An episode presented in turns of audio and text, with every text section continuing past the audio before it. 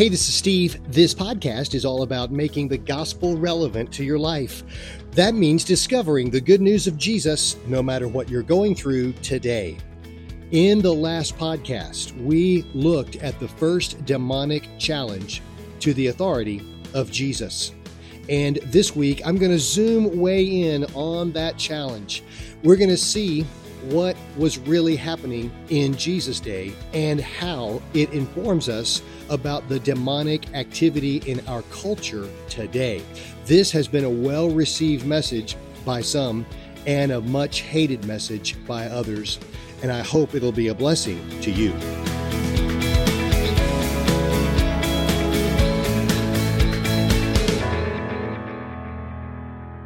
I'm just thrilled that you guys are here. This today is a little different.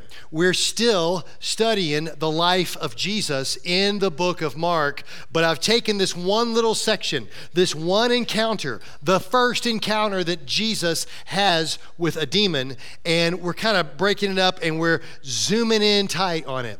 Last week, I kind of did the foundational message uh, part one of this little thing that I'm doing, and it's really foundational. If you missed last week's message, I got to tell you, you need to go back and get that one because it really, really helps this one today make a little more sense. Uh, and I think it was actually a pretty good message last week, if I must say so. Uh, it was actually okay. Um, Mark is in the process of showing, not telling right? He's, he's letting the reader discover who Jesus really is by showing, not just telling. He's letting Jesus' life and what he does speak for himself. And by the time Jesus arrives in chapter 1 in Capernaum, with his newly chosen disciples, it's clear that Jesus has shown up with an unbelievable divine level of authority right? We talked a little bit about it last week. Jesus shows up with exousia. I want you to say it with me. He shows up with exousia. Say exousia. Exousia. Good. So that's the Greek word for authority. It doesn't just mean that he's got a job title. It means that he is speaking literally exousia, out of experience. So all the other scribes and Pharisees would come and they would teach from. Uh, you know, academic perspective. They've learned a lot about the law and they would read and they would analyze the law. They would talk in a very professorial sense about something that they were learning on. But Jesus taught in a different way. He taught out of the experience of being God Himself. He taught with authority, exousia, and it astonished everybody. It rocked their worlds, man, and it really reverberated in such a powerful way that it caused something to happen. Yeah, right there in Mark 1, in that little synagogue in Capernaum, that's when Mark describes the man with an unclean spirit who suddenly, I guess, in the middle of Jesus' teaching, just starts screaming at Jesus. And this is what we're going to look at today. Again, here's what he says in Mark 1 24. He says, What have you to do with us, Jesus of Nazareth? Have you come to destroy us? I know who you are, the Holy One of God. We looked at this last week and we talked about this that demons challenge the authority of Jesus because demons hate Jesus. Right? So we talked about that a lot last week and we're seeing we're seeing a demon challenge the authority of Jesus. Now, we will see Jesus and we will see other uh, encounters with demons through the story, and uh, they're all going to more or less end the same way. It may just be one on one. Jesus is, uh, you know, versus demon or it may be one on several or many, but it always ends the same way. Jesus exerts his exousia. And when he speaks, what does the demon do? Runs. The demon's got to go, right? Happens every every time. But I want us today to zoom in and really unpack what's actually happening here in this short little encounter. So let's look at a question that comes along with this challenge the demon asks Jesus, What have you to do with us, Jesus of Nazareth? The actual language here is difficult to translate this phrasing into English. right here. So ESV translates it this way What have you to do with us, Jesus of Nazareth? But there's a deeper kind of implication here than the words can convey themselves. If you were writing it down today, you would probably write something like, Why are you messing with us, Jesus of Nazareth? The New Living Translation says it this way Why are you interfering with us, Jesus of Nazareth? Why are you getting your nose all up in our business? Why are you messing with what we're trying to do? In other words, the demon is implying here that, hey, Jesus, this is our world. This is our place. What are you doing here? You, you don't belong here. Your humans that you put here, they blew it all the way back in the garden. And we were thrown here and we have taken over everything because they blew it. We're now in control. We have an agenda, we have a strategy, we have a plan, we have a set of goals. Our goal is to create chaos, to bring destruction, to, to so warp and pervert everything, and to bring so much chaos that your humans can't remember what the garden was like in the first place. Because if we can get them to forget the garden, then they'll worship anything besides you. And that's our goal. Our goal is to get them to worship anything besides you. And so far, I think it's going pretty well. So far, we've been doing a good job on this. Why are you interfering with us? So, this challenge isn't simply just a, you know, I'm irritated because you're here telling the truth. What he's saying here, what this demon is saying, it's the first blank on your page, is that we own this world. This is not yours, this is ours. And it's not just the dusty fishing villages of Galilee the demons laid claim to everything in the world. Pagan demon worship was the way of the world before Jesus. It's what almost everybody did. The demon could make this claim right there in that synagogue. He could say, The Romans worship and sacrifice humans to us in the names of their many demon gods. They're really worshiping us. The Germanic tribes, they sacrifice humans to us under their demon god named Odin. The Slavs sacrifice their prisoners and slaves to us under the name of their demon god Perun. And the Aztecs tear out the beating hearts of their victims as they sacrifice people to their demon god Huitzilopochtli. Yeah, I practiced that a bunch. I did practice that. Huitzilopochtli. I said it right ish.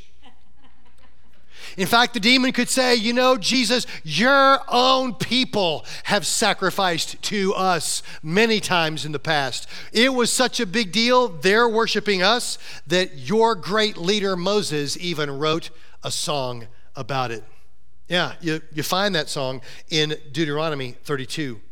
Moses writes, They, the people of God, stirred up his jealousy by worshiping foreign gods. They provoked his fury with detestable deeds. Listen to me pagan worship is always accompanied by detestable deeds. Pagan worship is done through detestable deeds. The way you worship demons is always going to be detestable. He goes on, he says, They offered sacrifices to demons, which are not God to gods they had not known before, to new gods only recently arrived, to gods their ancestors had never feared. This demon is able to make the challenge to Jesus' authority. This is our domain. Don't you know that you have just arrived on the planet of the demons? We own this. We rule here. Why are you messing with us? And you notice, we talked about it last week, Jesus doesn't engage in conversation. Jesus doesn't lean down and start to negotiate with the demon. He doesn't say, okay, you can have this and we'll just be here. You know, you can just do this as long as you just listen to my teaching once a week. You know, he doesn't negotiate terms. Jesus does nothing but exert his exousia. He just exerts his authority, his exousia with this demon. Look what happens in verse 25. He says, Be silent and come out of him. And the unclean spirit, convulsing him, sang out with a loud voice, came out of the man. Jesus casts out demons. Jesus does not tolerate, does not negotiate, does not equivocate with demons. Jesus casts out demons. He is the exousia, the authority. This is the first of many demonic encounters we'll see Jesus have as we're studying Mark, but this one is a beginning. It's the beginning of a conflict that seems to kind of start out small. Jesus casting out demons. Then he goes to this town and he casts out more demons. Then he goes to this town and he casts out more demons. It's a, it's a conflict that starts with skirmishes. But today we're going to look and we're going to fast forward and we're going to see how this conflict only escalates and it grows and it gets bigger and bigger. Jesus came to this planet ruled by demons, this place where we have been ruled by the demonic realm ever since the garden, ever since we first fell for that first satanic, demonic lie at the very beginning. You know the lie. He shows up, the enemy shows up, and he says, You know, you don't need God. God's been holding out on you, He knows something you don't. And if you just eat the fruit, you'll see as God sees and you can be your own God. You don't need God anymore. So eat the fruit and become like God. And we fell for it hook, line, and sinker. Just like the demons, we chose the wrong side in this war. We chose to align with Lucifer, the accuser of God, instead of remaining loyal to the one who lovingly created us and put us here to represent him. We fell for it, hook, line, hook, line, and sinker. And this terrible demonic choice is hardwired into our hearts today. We are born with a predisposition to choose wrong to worship demons. That's why we fight. That's why we get jealous. That's why we have pride. That's why we exploit. That's why we cheat, why we lie, why we abuse. It's why we kill. It's why we get addicted. It's why we have anger issues. It's because we are born participating in the demon agenda to destroy the glory of God. We are traitors to our own Creator. And because of that, we have earned His anger, His wrath. We were put here to be light in the darkness, but instead, we've become destroyers of the light and we've chosen the darkness. So we deserve hell, not heaven. We've become a- agents of death, and death is what we should expect. It's why the Bible says the wages of sin is death. We have it in us. But thank God there is one exception right? There's one exception to this rule. There's one man, God, wrapped himself in flesh and came to this planet of the demons to walk in glory, to walk in light, to walk in exousia. Right? And so he came here in this authority, and because he was a person of such exousia, he never once was subjected to the temptation of the demons. Oh, they tempted him, but he never once fell, fell for it. He was never, never, never, uh, he never bowed his knee to their agenda, and he never participated in the demonic agenda of destroying the glory of God. In fact, it was in him that we saw the glory of God. We wouldn't know anything about the glory of God if it wasn't for Jesus. John tells us in his gospel that the word that's Jesus became flesh or became human and made his home among us, and he was full of unfailing love and faithfulness. Thank the Lord and we have seen his glory, the glory of the Father's one and only Son.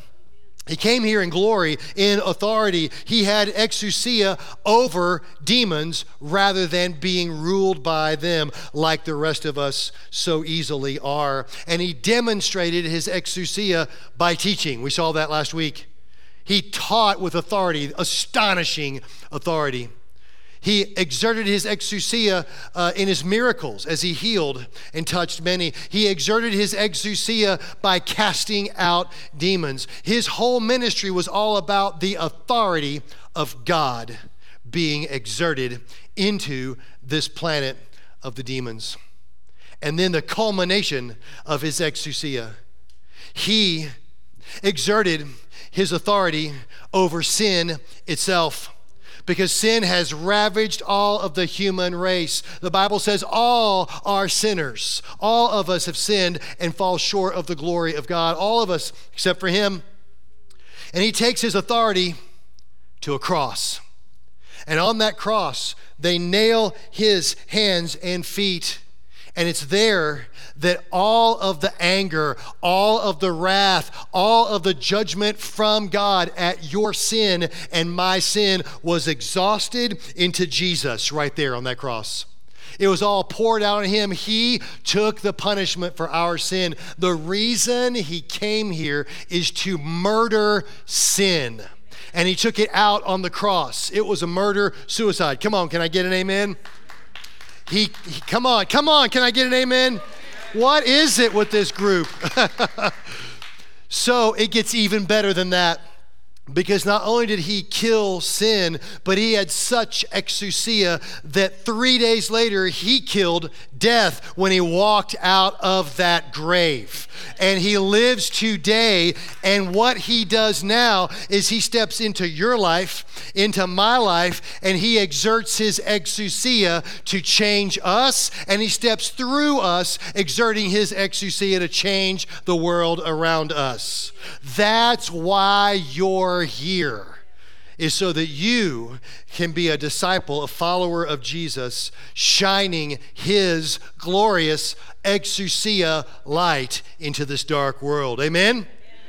That's what we are here for. We have gone from being agents of death to becoming agents of light in a dark world. We speak love, truth, and life where there is currently death. That's what this is all about. And that's what happened. That's what happened. The cross and the resurrection, they happened. And then Jesus, Jesus tells them in Matthew, he says, All authority, all exousia in heaven and on earth is given to one person. Who is it? Jesus. It's all mine. It's all my authority. Therefore, he says, go. Go. In other words, he makes this great delegation statement. He says, I've got all authority, so therefore I'm giving it to you. You are stepping out on my authority. You go and you make disciples. This is your job now. This is your exousia now. You take what I'm giving you and you run with it. And you go bring light into the darkness. And that's exactly what happened. They began to take the light into the world around them. It took a while. They were stuck there in Jerusalem with a bunch of just Jewish Christians for a long time, but after a while they began to spread throughout the world. And as the gospel spread, as the light spread, I got bad news for you the conflict only escalated. The demon conflict actually got worse. Why? Because they're spreading the light into the darkness. This infuriates the demons. Jesus was bad enough, but now little Jesus people are spreading out all over the place and they're turning the light on. And evil thrives in the darkness. So this drives them crazy. And you can read about some of the stories of this conflict in the book of Acts. One of my favorites is when they come to Ephesus. It's a Roman city, it's a uh, metropolitan city, and it is overwhelmed with pagan, detestable worship. It's overwhelmed. You know, pagan worship, it's about child sacrifice, it's about prostitution, it's about sexual perversion, it's about all the awful, nasty, horrible, gross, filthy, vulgar, everything. That's pagan worship. And so they go to Ephesus, where it's like the epicenter of a lot of this stuff. And they all worship this one, this one demon goddess there in Ephesus. And one of the biggest industries in Ephesus was the idol manufacturing industry. They made carved idols and sold to people to help them worship the evil demon goddess. And so they're in Ephesus and they're preaching the gospel. They're preaching the gospel. They're shining the light. You need to get saved. You need to get saved. You need to get saved. Everybody needs to get saved. And guess what? People start coming to Christ. They start getting saved. In fact, there is such a movement of Christianity in Ephesus that the idol manufacturing industry begins to shut down because nobody wants idols anymore because they started to worship the one true God instead. This infuriates the demons. So the demons rile up the crowd against the disciples. They want this stopped and they want the freedom to worship the demon gods. And so a crowd gathers and they began to riot and chant and threaten the lives of the disciples. And they're chanting the names of their demon goddesses over and over and over again. They want to end this Christian story and go back to the way things were. Why are you messing with us? It's a great story. You can read all about it right there in the book of Acts. And I got to say, I got to say a little timeout. I owe a lot to Jonathan Cahn. He's an author and pastor. And he wrote a book called Return of the Gods. Janet Croft, did you finish the book?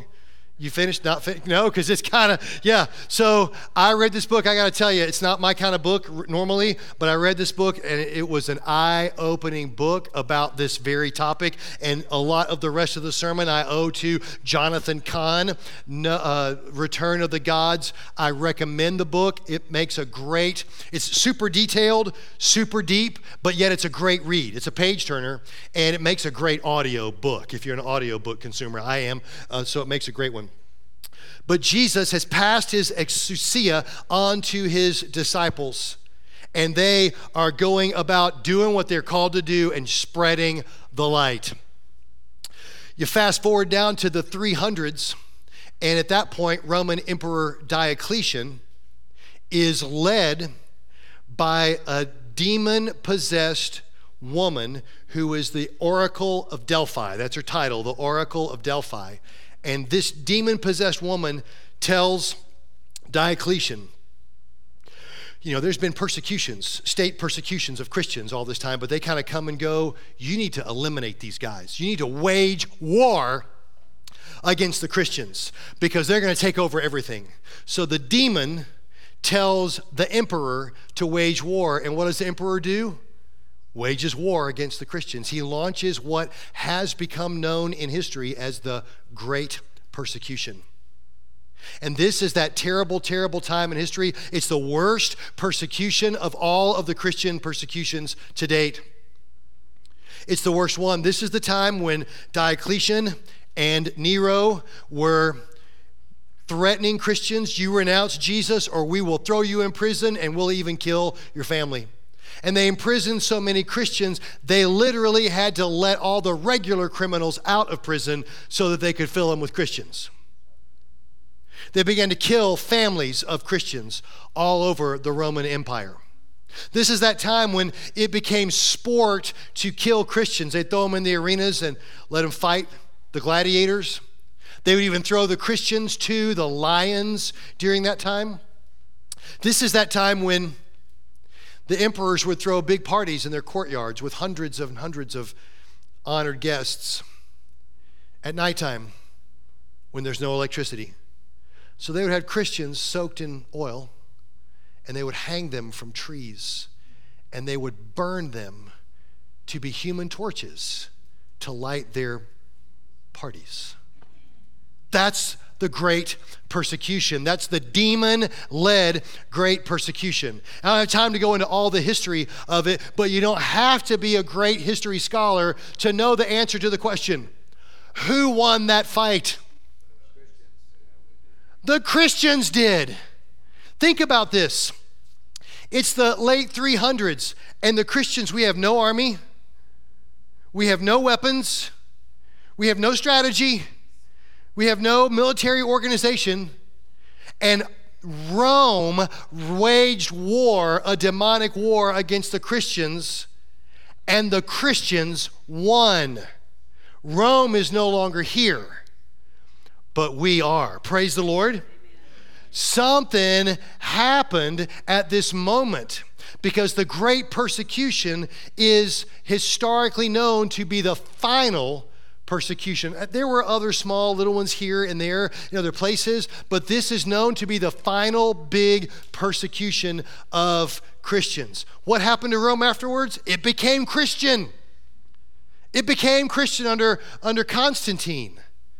Something really changed here. Not only did Rome become Christianized, but the whole world at this moment had this great turning from pagan worship. The Aztecs quit tearing out hearts. The Germanic tribes stopped worshiping Odin. There's something about this where there was this giant inflection point and everything changed. The way Jonathan Cahn writes about it, he says, the polytheism and pantheism of the Greco Roman world gave way to the belief in only one God. The mythological consciousness of ancient paganism yielded to the Word of God and to a salvation that had manifested in time and space. Myth yielded to history, and the spell of the gods were broken. The skies were no longer filled with their thrones, and the earth was no longer their haunting ground. Their names no longer inspired fear and awe. Their festivals attracted fewer and fewer worshippers. Their shrines were abandoned, their temples left to ruin. It was the twilight of the gods. He says, the frenzied possessions of pagan priests and priestesses and oracles and worshippers became an increasingly rare phenomenon. The carnal and licentious acts of pagan worship and rituals were banned from public, the public sphere, and human sacrifice even became a distant memory. So today, today you can go to Israel and you can see a lot of the old buildings and a lot of the old synagogues that were around in Jesus' day. You can go stand and walk in them, but you go to Caesarea Philippi the pagan worship center of that area. And the rock, the cliff is still there, but the temples that were built onto the cliff, gone. Gone. They're just a factor of history. The demons had no choice but to get out. The people of Jesus exercised their exousia, and the demons had to go. In other words, next blank on your page, Jesus threw them out and slammed the door. Amen? The old house had fallen and a new one was being built.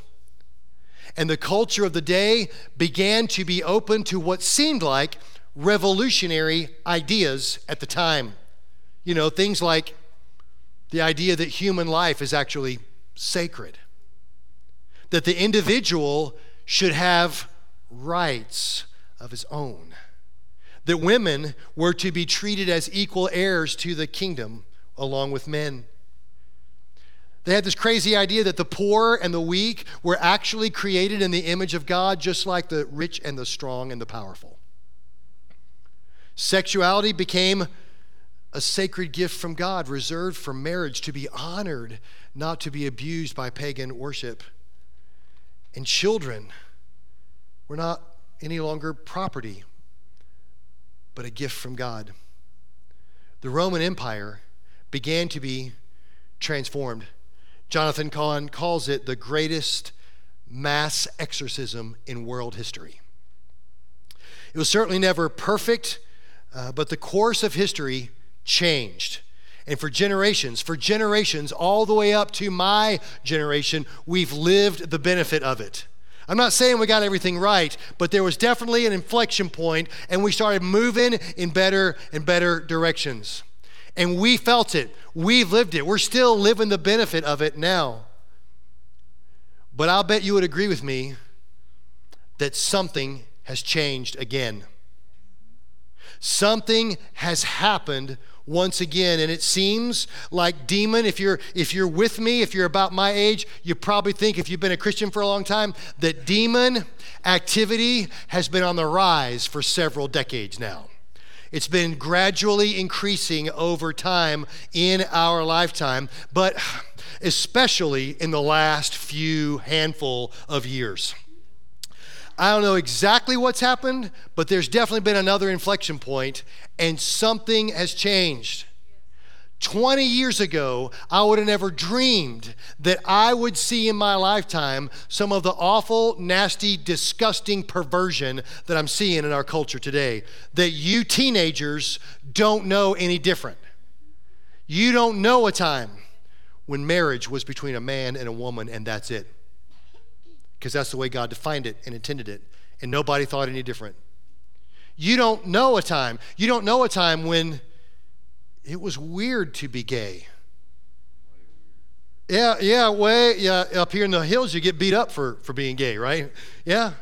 You don't know a time when it was the fringe outside strangeness because now it's so. But there's been a, Google said just last week that in the last five years, the search term, am I gay, has increased over 1,300% something has changed.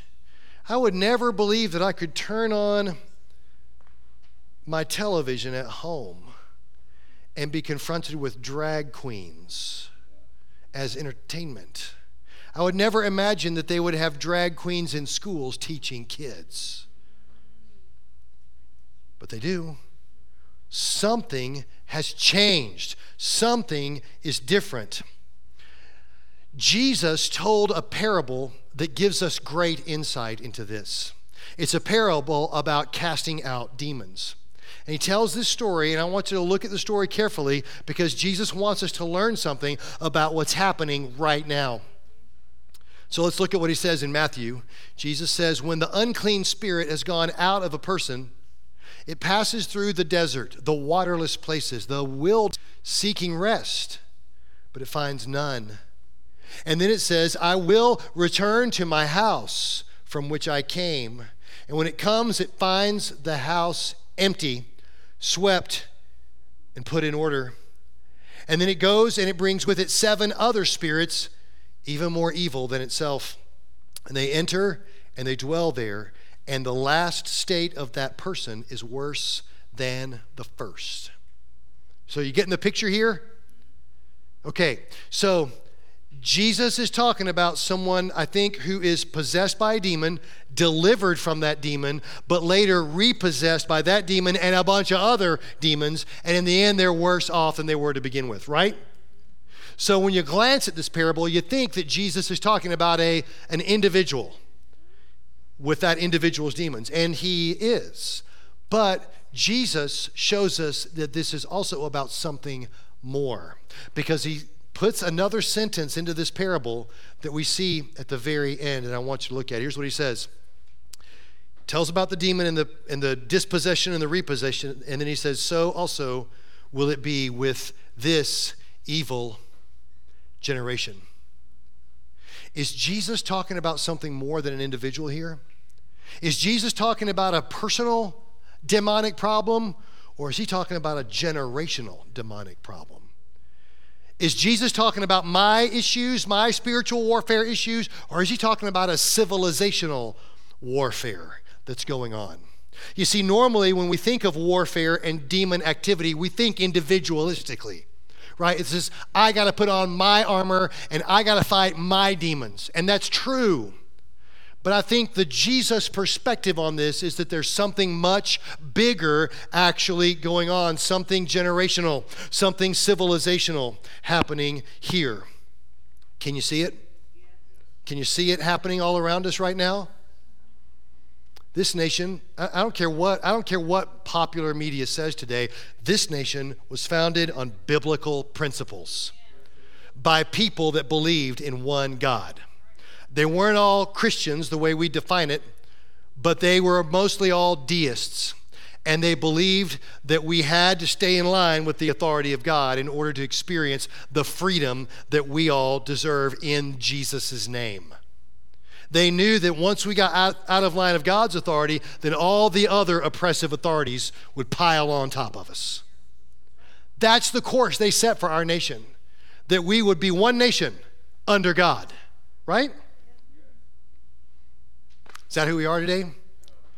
Because I look around and it seems to me that our nation has chosen a different God, a very different God. We've decided to worship money and materialism.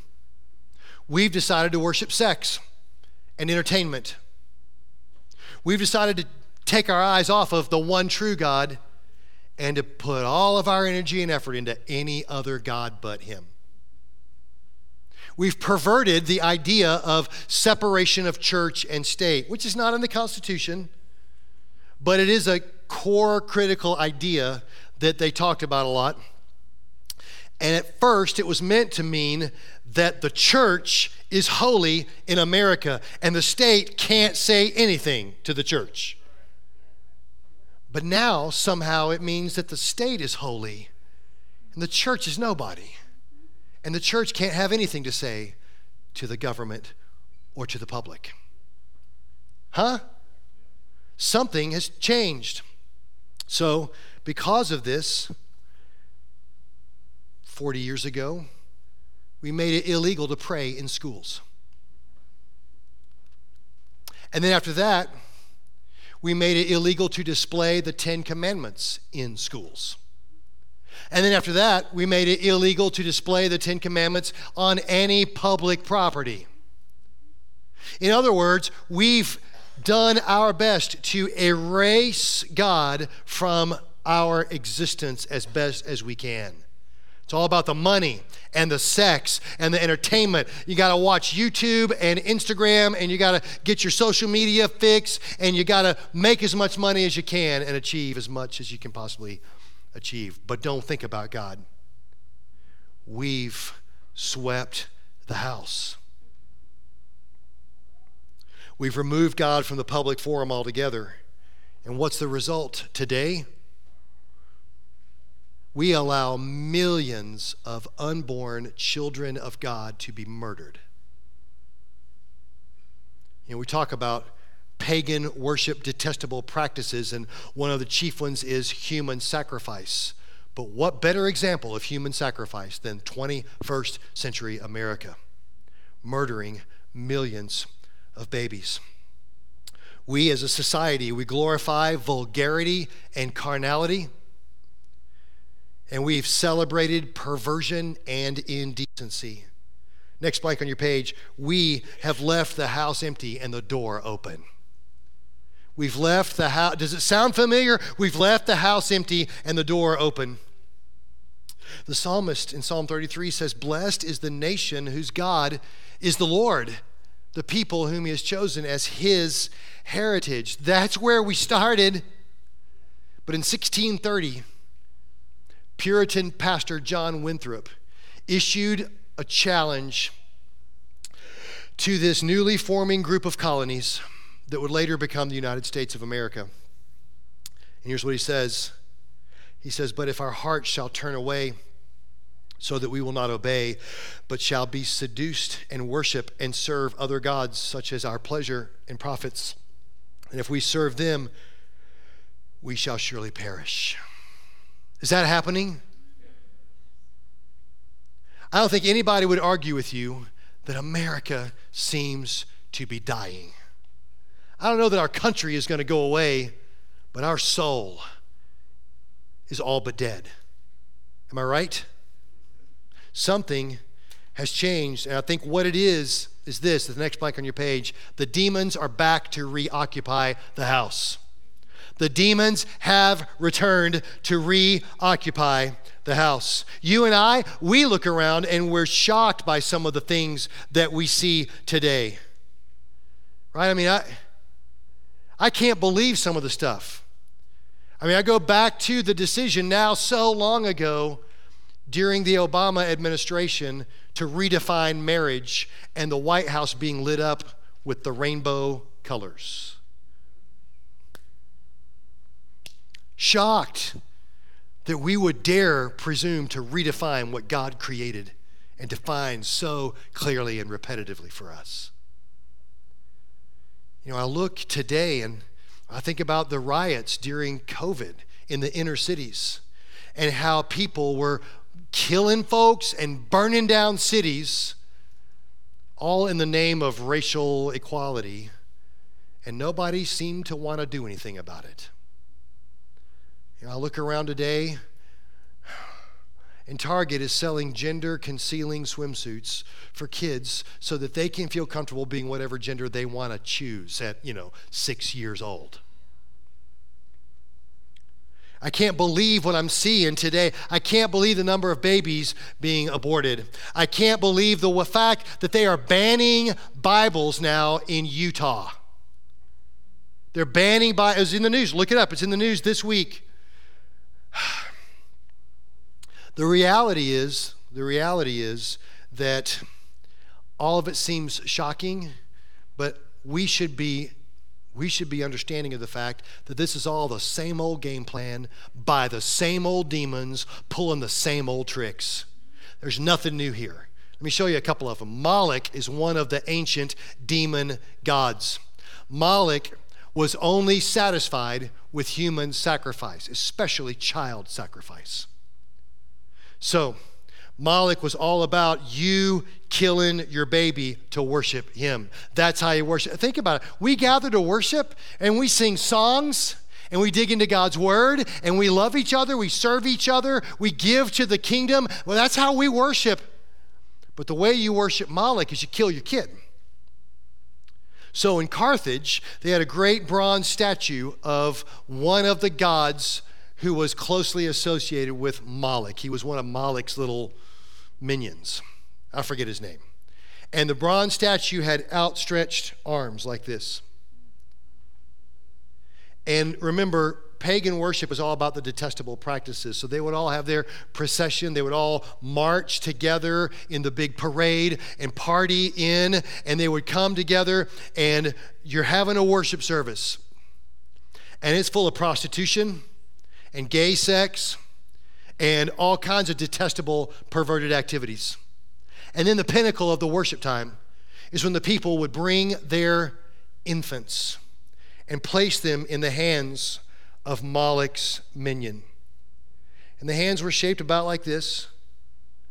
They would place the baby, who would then roll down the fingers and into the fiery pit below and scream. The screams to Moloch. In his epic poem, Paradise Lost, John Milton mentions Moloch. He says, First, Moloch, horrid king, besmeared with blood of human sacrifice and parents' tears. Though for the noise of drums and timbrels loud, their children's cries unheard that passed through fire to his grim idol. In the 20th century, Winston Churchill compared Hitler to Moloch right? He says in Gathering Storm, he says he, Hitler, had conjured up the fearful idol of an all devouring Moloch, of which he was, Hitler was the priest and incarnation. Churchill said Hitler was the incarnation of Moloch. It's nothing new. It's all the same old tricks. Sacrifice the humans to the evil demon gods. Same old thing. Let me give you one more. In ancient Babylon, the procession, similar procession, a big parade for the demon goddess Inanna or Ishtar. Now, we talked a lot about Inanna when we did our study on Esther because that was a big deal back in her day. And so they would do this yearly procession um, where they would conduct pagan worship with child sacrifice, temple prostitution, and sexual perversion. And way back then, way back then, they marched with flags that had the exact same symbolic colors as the LGBTQ flag has today. It's nothing new. And they would always do this procession, this march, this, this flag wielding march in the unholy month of Tammuz. Today we call it June. It's nothing new.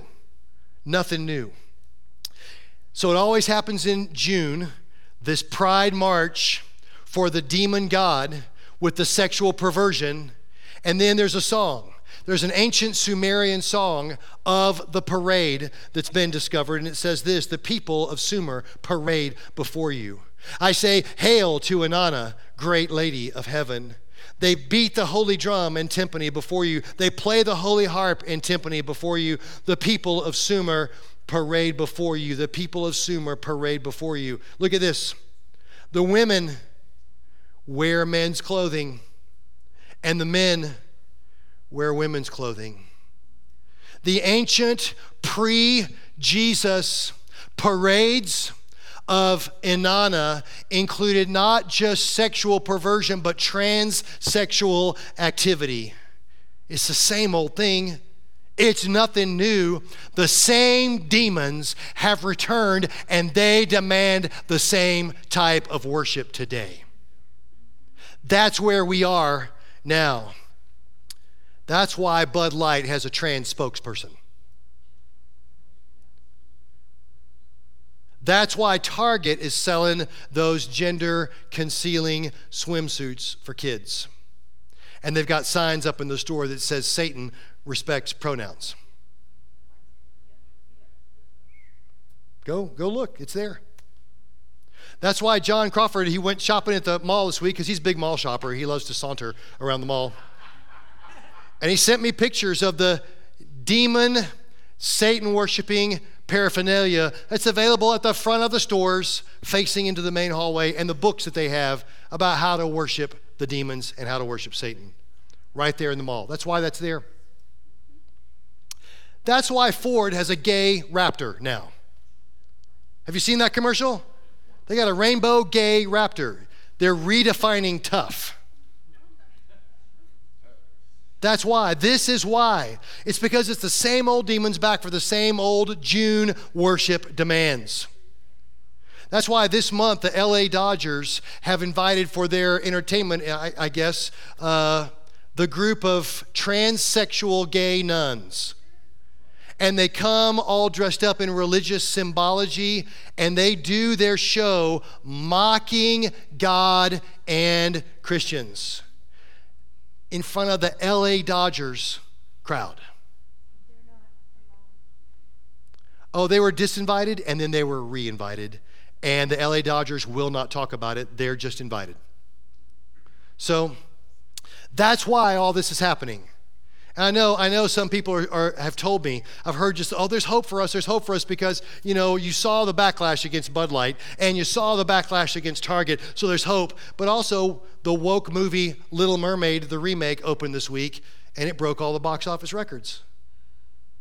So tell me, something has happened. God is being mocked in this nation once founded on the principles that God gave us. But Galatians 6 7 says, Do not be deceived. God is not mocked. For whatever one sows, that will he also reap. So I believe, I believe we're in another Diocletian moment. I believe we're in another great persecution moment. And I think it could get a whole lot worse before it gets any better. Now, listen, there is a day coming. There's a day coming when all of the rest of God's anger will be poured out on all of the sinners. That's not me and you, okay? God's anger's already been poured out onto Jesus for you and me. And now we have acceptance. Now we are co heirs with Christ. But there's a day coming. Dude, that's a scary day when God finally punishes the sinners. But between now and then, the battle continues to rage. And the people that are going to turn this back around, like the ones in Diocletian's day, are people like me and you. It's people like me and you. Remember what Jesus said? All exousia is given to me. Therefore, you now have all the exousia that I've got. I'm delegating it to you. You are a person of exousia, the same exousia that Jesus used to resist the temptation of Satan. The same exousia that Jesus used to cast out demons. The same exousia Jesus used to change the world. Now that's me and you. What are you doing, Christian?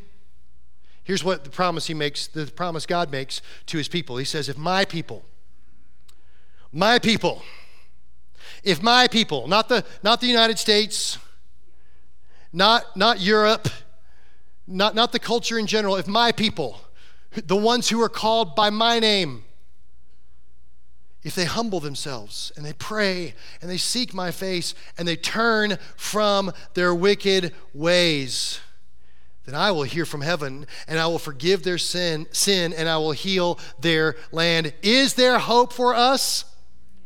Is there hope for us? Our hope is in Christ and it's in repentance. Whose repentance? Our repentance. Listen, you are the light of the world. Hard stop, end of paragraph. That's what Jesus said. You are the light of the world, but you won't share your faith with someone because you're a cowardly chicken. You're scared of what someone might think of you. Aren't you? I know I've watched the lights come on. We got about 40 lights on. We set a goal of 150, but they've flatlined. They've stopped. And I've been talking to people. Well, you know, what you got, who you got? Oh, I just I don't know what to do. I don't know. I'm calling you today to repent of your cowardice. You hear me? Can anybody hear me right now? I'm calling you to repent of your cowardice. Turn from your wicked, evil, demon agreeing with cowardice. Everybody you engage with in the world out there today that's got something to say against you, they're just repeating the words of their demon gods. Why do you think you don't have the right to use the words of the one true God?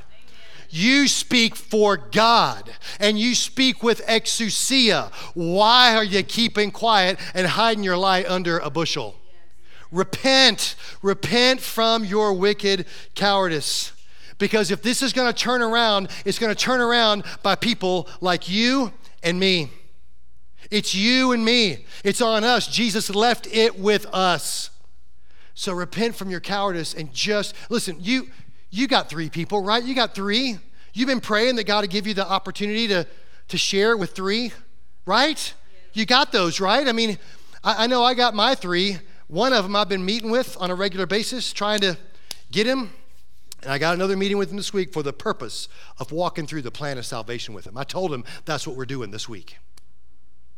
Are you, are you doing that? I got one guy who is at the gym, and this guy, this guy, he comes in in the mornings. I, go to the gym in the morning early so I can get it over with and get. I got to get to work. Uh, but this guy, he's he's one of mine. He comes in, and he just he doesn't come to work out. He comes to talk. He just comes, he, and he's honest about it. I I'm here. I live alone. I got nobody to talk to. I'm here to talk. And then he never t- takes a breath. He just goes and everything is effing this and effing that, and I'm gonna show that guy what's up, and I'm gonna punch this guy's lights out. It's ugly, nasty, awful. I tell you how to shut up the talker like that is you start asking spiritual questions. And the guy all of a sudden got to go. But I'm working on him, I'm planting seeds on him. A lot of you guys told me about your vacation plans. Maybe, maybe God is putting you on vacation to be light up against the darkness. Maybe he's putting you on that cruise ship. Maybe he's putting you in Alaska. Maybe he's putting you where he's putting you so that you will shine the light to somebody. Sherry and I took a cruise this past April, uh, first cruise we'd had in a while. And we got on a boat with 2,800 other passengers, and we didn't know anyone's name. But we got on that boat and started building relationships with people. We started hanging around and talking with people, going on the excursions with them, sitting in the shows with them. And we started talking. And by the end of that week, dude, we had lit some people up. They came to us lost, and I think they left us not quite knowing Christ, but the Holy Spirit was all over them. I could see the Holy Spirit working on them. Because I believe that no matter where God puts me, I am the light in the darkness, and I do not want to be a coward about it. I want to be walking and speaking in His exousia, and I want to see this world change. And if it's going to change, it's going to be me and you. This week I was in Tony's restaurant having lunch with somebody, and our waitress came over and, you know, taking care of us, and um, we did what we normally do. You probably do this too. Uh, I look at the waitress and I say, Hey, we're about to pray. How can we pray for you? And a lot of times that kind of knocks them a little off their game. But she said, Well, uh, my mom and I are moving into a new house this week, so pray that that goes okay. And we're like, Great, we'll do that. And I had something unsettled in my spirit about that. You know, because sometimes you make a move like that because you're running to something, but sometimes you're running from something. And so I was just unsettled. I didn't know. I didn't know what was going on. So uh, we finished our lunch, and um, afterwards I went and found our waitress again uh, because I had one of these little Gideon Bibles. And I said to her, I said, Look, uh, I know you're moving this week. I don't know if you have a family Bible for your home, but every home ought to start with the Word of God. So I want to give you this to get your home started off on the right track. And I showed her the helps and the gospel outline, and I just showed her, you know, how this thing works. And she looked up at me with a tear in her eyes. And she says, I haven't had a Bible since I was a little girl back home. You never know when you're the light up against the darkness. So I would presume it's always. It's always. And I, I, would presume to walk in the exousia that Jesus gives you. Because if this world is going to change, it's going to happen through us. That's why he put us here. In other words, last blank on your page this war is won one heart at a time. That's the way Jesus did it, and that's the way we do it. Listen, I know the temptation is to think that this is an electoral problem. We haven't elected the right people yet, and we'll get the Republicans in, right? But I promise you, this is not a political problem. This is a spiritual war. And our struggle is not against flesh and blood. That means it's not against the politicians, no matter what side they sit on. That means it's not against the gay people and it's not against the trans people. We love all of them. But we hate the demons that have influenced our world returning to this house to reoccupy. And we are going to stand up and, in the name of Jesus, cast them out. Amen? That's what we're here for. So let's pray together. God, Make us people of exousia. Make us people of authority. Lord, you've already delegated your authority to us. You've already filled us with your Holy Spirit. Lord, we have been given, your word says, everything we need to live the life that you expect us to live. Thank you for that promise, Lord. Father, give us the courage to claim it. Give us the courage to walk in it. Give us the courage to proclaim it to others so that your light can shine and so that this world can know you once again. Father, give us the power of the name and the blood of Jesus Christ, the exousia of his name, so that we can speak your name against the demonic forces all around us. And Lord, let us come back with stories to tell about how good you are in and through us.